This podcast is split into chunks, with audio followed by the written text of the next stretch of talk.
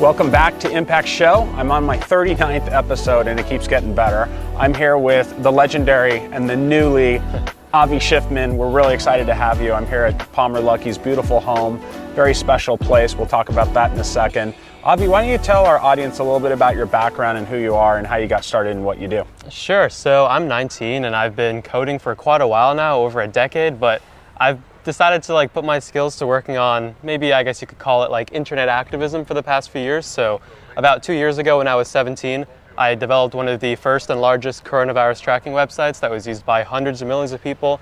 Um, most recently, I developed a website to help Ukrainian refugees find available housing all over the world, and that's been really insane too. It's double the size of Airbnb's like Airbnb.org thing, for example.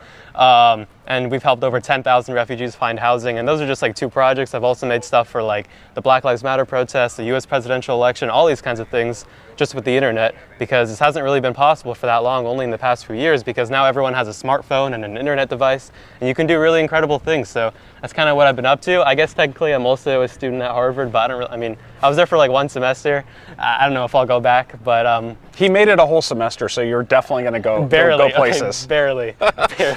um, so let's talk a little bit about internet activism. I mean, sure. this is something. It's a term. It's a thought. I mean, what drew you to this? Why why was the internet missing this in your perspective? I just think that most people aren't using the internet for its fully capabilities, especially in the humanitarian ways. Like when I made the coronavirus website and also this Ukrainian one, I realized that almost everyone is, you know, using a mobile device. Over 80% of the traffic, more like 80, like 90% of the traffic to like the COVID site was all for mobile devices. Um, and because of that, I can develop an application where there's nothing to download, there's nothing to load, it just works instantly. It's so easy to share a, a catchy URL like UkraineTakeShelter.com um, on the news or anything like that, and just people can just pull up their phone and go to this website instantly.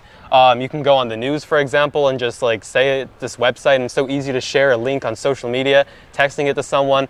Um, it's just so easy to share something, like truly. And it's also so easy to learn how to do something like this too.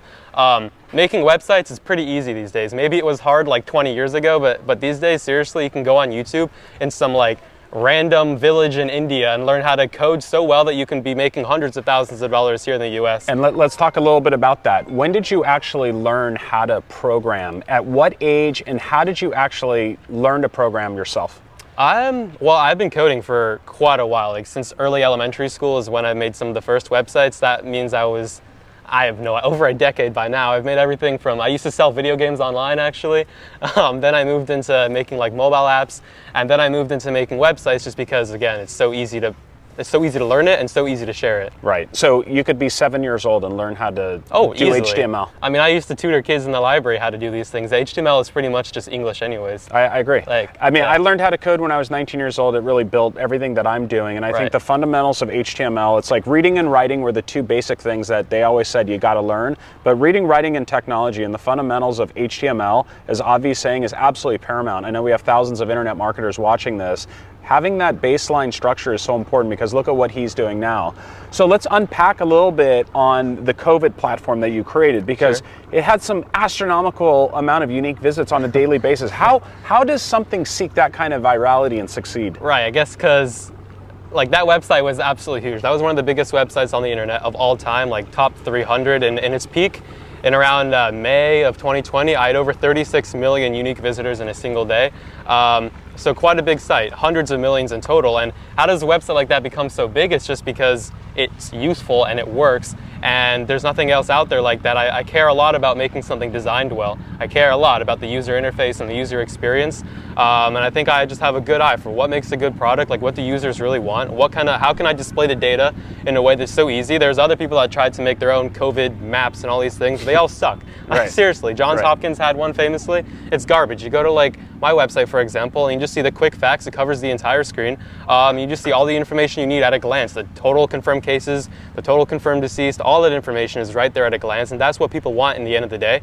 Um, and it's you know there's nice colors. It, it just loads instantly. It's, it's perfect, and um, people just shared that all over the world because this website was just so simple and translated into basically the entire world. You could be in some random internet cafe in some village and be able to find all the information on coronavirus that you needed to know back when the only other opportunities there were were to go to like government health department websites and go through paragraphs of government jargon or read news articles that were mostly out of date by the time you read them anyways. There mm-hmm. was nothing that was just a standalone dynamically updating platform that was just so easily shareable. So So given that there were yeah. that many millions of people hitting the site every single day, you need reliability and scalability. Right. How did you help uh, like how did you know about the back end and the in the scale that that could potentially I, have and, I, and, how did you protect yourself from crashing? Because that's yeah. a big thing. Is it AWS or what? There there's so many stories with that, but I like I remember when I was setting up the servers for that, I had no idea how to do that, um, and I wanted to set it up properly. Mm-hmm. So I taught myself the basics of like the Linux operating system because that's how you kind of host some more complicated servers by right. yourself in, in about a weekend. Um, and I just kind of fiddled with that for a bit. And but really, at the end of the day, just ask a lot of questions online. Any question I can possibly think about has been asked a thousand times before. Again, people have been making websites for over 20 years by now. Um, there's just a giant database of questions and answers that already exists, and you just have to have the motivation to just go online and search it. Like, how do I make a circle red? And there's you know, a billion people have done that. I know if you learn how to make that thing red, then you can learn how to make a disclaimer text red on a website. Right. Um, it's it's really easy to do that. And then, you know, I it was actually there was a funny story. So I was using Cloudflare originally for my like analytics and for protecting against like DDoS attacks um, and all these kinds of things to make sure that the website was hosted securely. Um, but Cloudflare is primarily an internet security company. But when I was on the news, I was showing like I was just like scrolling through the admin panel on Cloudflare showing where all the visitors to the website are coming from, all these countries where all the unique visitors are mm-hmm. coming from. Um, and you see the Cloudflare logo in like big bold letters, and they're never in the news for something positive. So they saw that and they were like, wow, this is awesome. And they gave me like an unlimited account that I've used for a bunch of other projects now. Um, that's just like unlimited hosting and, and unlimited security, which has been pretty cool. Great. So as he's saying, think about not just the front end and how great it looks, but also the back end, because if you don't have the right foundation of your platform, it can crash, then your reputation's at risk. Right. Let's now talk a little bit about the humanitarian platform that you created for Ukraine, because this, in my opinion, I think the COVID one is really, really important. But we're talking about you're actually saving lives now. Can you yeah. talk to us a little bit about what was the, the, the precipice? What got you started with Ukraine? How long did sure. it take you to build the platform?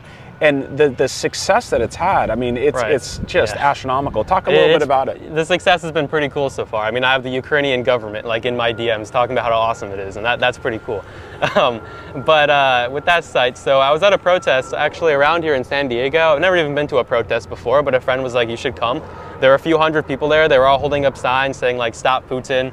Um, there were a bunch of Ukrainian people speaking. It was great for like the few hundred people in San Diego. But I knew that I have this big public platform as kind of an internet activist online. I knew how to make these websites and apps, and I felt that I should really be doing something here for the entire world, not just for a few hundred people in San Diego. So I went back home and I, I, researched okay, what was really going on here, and I saw that there were millions of refugees flooding out of Ukraine, and that this was the biggest refugee crisis in Europe since World War II. Um, but the systems in place for these refugees to find housing fast was just not going to scale to such large numbers. You'd have to go on like these terrible Facebook groups, and there's like 50,000 of them. Every city has like a gazillion different ones. You'd have to just post on there and hope that someone will get around to viewing it, or you can go on some Google form and fill out this you know form and hope that someone will get around to seeing that. It was just not efficient and would not scale. Um, and I noticed there was a gap there that I could very easily fill. So I developed this website in under three days actually in about 24 hours, I finished maybe 90% of it. It was really the extra two days I spent making sure it was as safe and secure as possible um, and looked professional and all that kind of stuff. I got it translated into Ukrainian, Polish. You know, I just went to my neighbors and they were Ukrainian and they were able to help me translate it. Um, and I just posted things online. Like, this is the power of the social media sometimes on my Twitter account, I would just post like, "Hey, anyone know like Romanian can translate this for me?" And in mm-hmm. moments, people would be in my DMs that speak Romanian, and I'd be able to get the website translated into that, and then I'd be able to get it into the hands of Romanians. Um, and then I, I tried, you know, I spent a lot of time reaching out to Ukrainian media and Polish like uh, radio stations, television shows, a lot of the individual volunteers, like in train stations um, in Poland, where a lot of refugees were coming through, all kinds of things. Um, I, have talked to everyone from the U.S. State Department to like some random volunteer in like some extra random village I can never pronounce the name of. Um, and through that, I was able to get this website just shared everywhere. And we've had over 100,000 people sign up to host on the platform, and over 10,000 refugees have safely found sanctuary through the site. And some of them, it's like even saved their lives. There was this one story of this family in uh, Kharkiv, which was the second biggest city in Ukraine. It was being besieged by Russian troops, and um, there was this family that was hiding in their basement. It was more like a cellar, okay? Like the floor was dirt. You're not living there. Um, and this family was able to use Ukraine Take Shelter to find a host in France that was able to help them come to France and stay in their extra holiday home on the south of France. It's on the beach, it's beautiful. And three days after this family arrives, their house in Ukraine was destroyed by Russian bombs. So it was pretty cool to see that this website is not only able to like help house people, but also save their lives. And I've got big plans to add job boards to this site. Um, transportation, food resources. That could even be a humanitarian tool for all kinds of situations. There's not just a Ukrainian refugee crisis, but also Syria, Afghanistan, and there will always be another war, pandemic, earthquake, natural disaster. There's always going to be something. So, yeah. yeah and I cannot think of a, a greater use of your skill sets to help our world. And what you've done, only few with your skills and capabilities would even think of, let alone do. And I know you've been offered millions of dollars for people to advertise on your sites, and yes. you've just turned it down. Talk a little bit about it that because you, you know you would just think like how is that possible can you can right. you take us through that yeah so with these websites being some of the most popular websites on the internet of all time it definitely attracts a lot of advertisers but um, I just I wanted to make the the original reasons why I made the website is because what else was on the internet was just a terrible user experience. It just sucked. I wanted to make it so you could find the information easily, and I just wanted to make good products at the end of the day. And I didn't want to ruin it with advertisements. I didn't want to be seen as a profiteer making a bunch of money off you know all these crises. Um, there's there's a gazillion other reasons, and one like making these webs like for example the coronavirus website um, won the 2020 Webby Person of the Year award, where Dr. Fauci presented me an award and all these things. I would not have won things like that if my website was filled with advertisements and was, you know, all these political biases and all these sponsorships. I mean, I've had more than just advertisements. Like there was all these, there was like these Chinese mask manufacturers. I put a link to their website on the homepage of my site. They give me $100,000 like every week or something like that. But like they're just those are like scammy things. I don't want to do that. And I'm, you know, I can turn down eight million dollars now to make eight billion dollars one day. I'm not worried about that. I'll get around to that eventually. The you know reputation and the people I've met. I mean, I'm here, for example, mm-hmm. right now because I've just made good products. I can't thank you like, enough for saying that, and I hope everyone watching is listening to what he's saying. He's not doing it for the dollar. He's doing it to make a difference, and that type of impact is what we're all about, and that's why I'm here today. And I, I, can't thank you enough on behalf of our entire global audience and the work that you're doing. You are a modern form of leadership. And leadership is action. It's not position. It's not a college degree. It's not how much money is in the bank. It's what you do. Right. And that's the type of stuff that I want my children to, to act and be responsible right. and think like. And speaking of my children and the next generation, as we wrap up this interview, Avi, what are some thoughts that you have for entrepreneurs that are your age or trying to do your sort of thing? What sort of advice do you have for them? Because so many of them face adversity or they face challenges where they can't make the impossible possible. What, what sort of advice do you have? Right. I just think that it's, you know, I see all these kids in my high school. I went to a very competitive high school. All these kids are taking all these AP classes.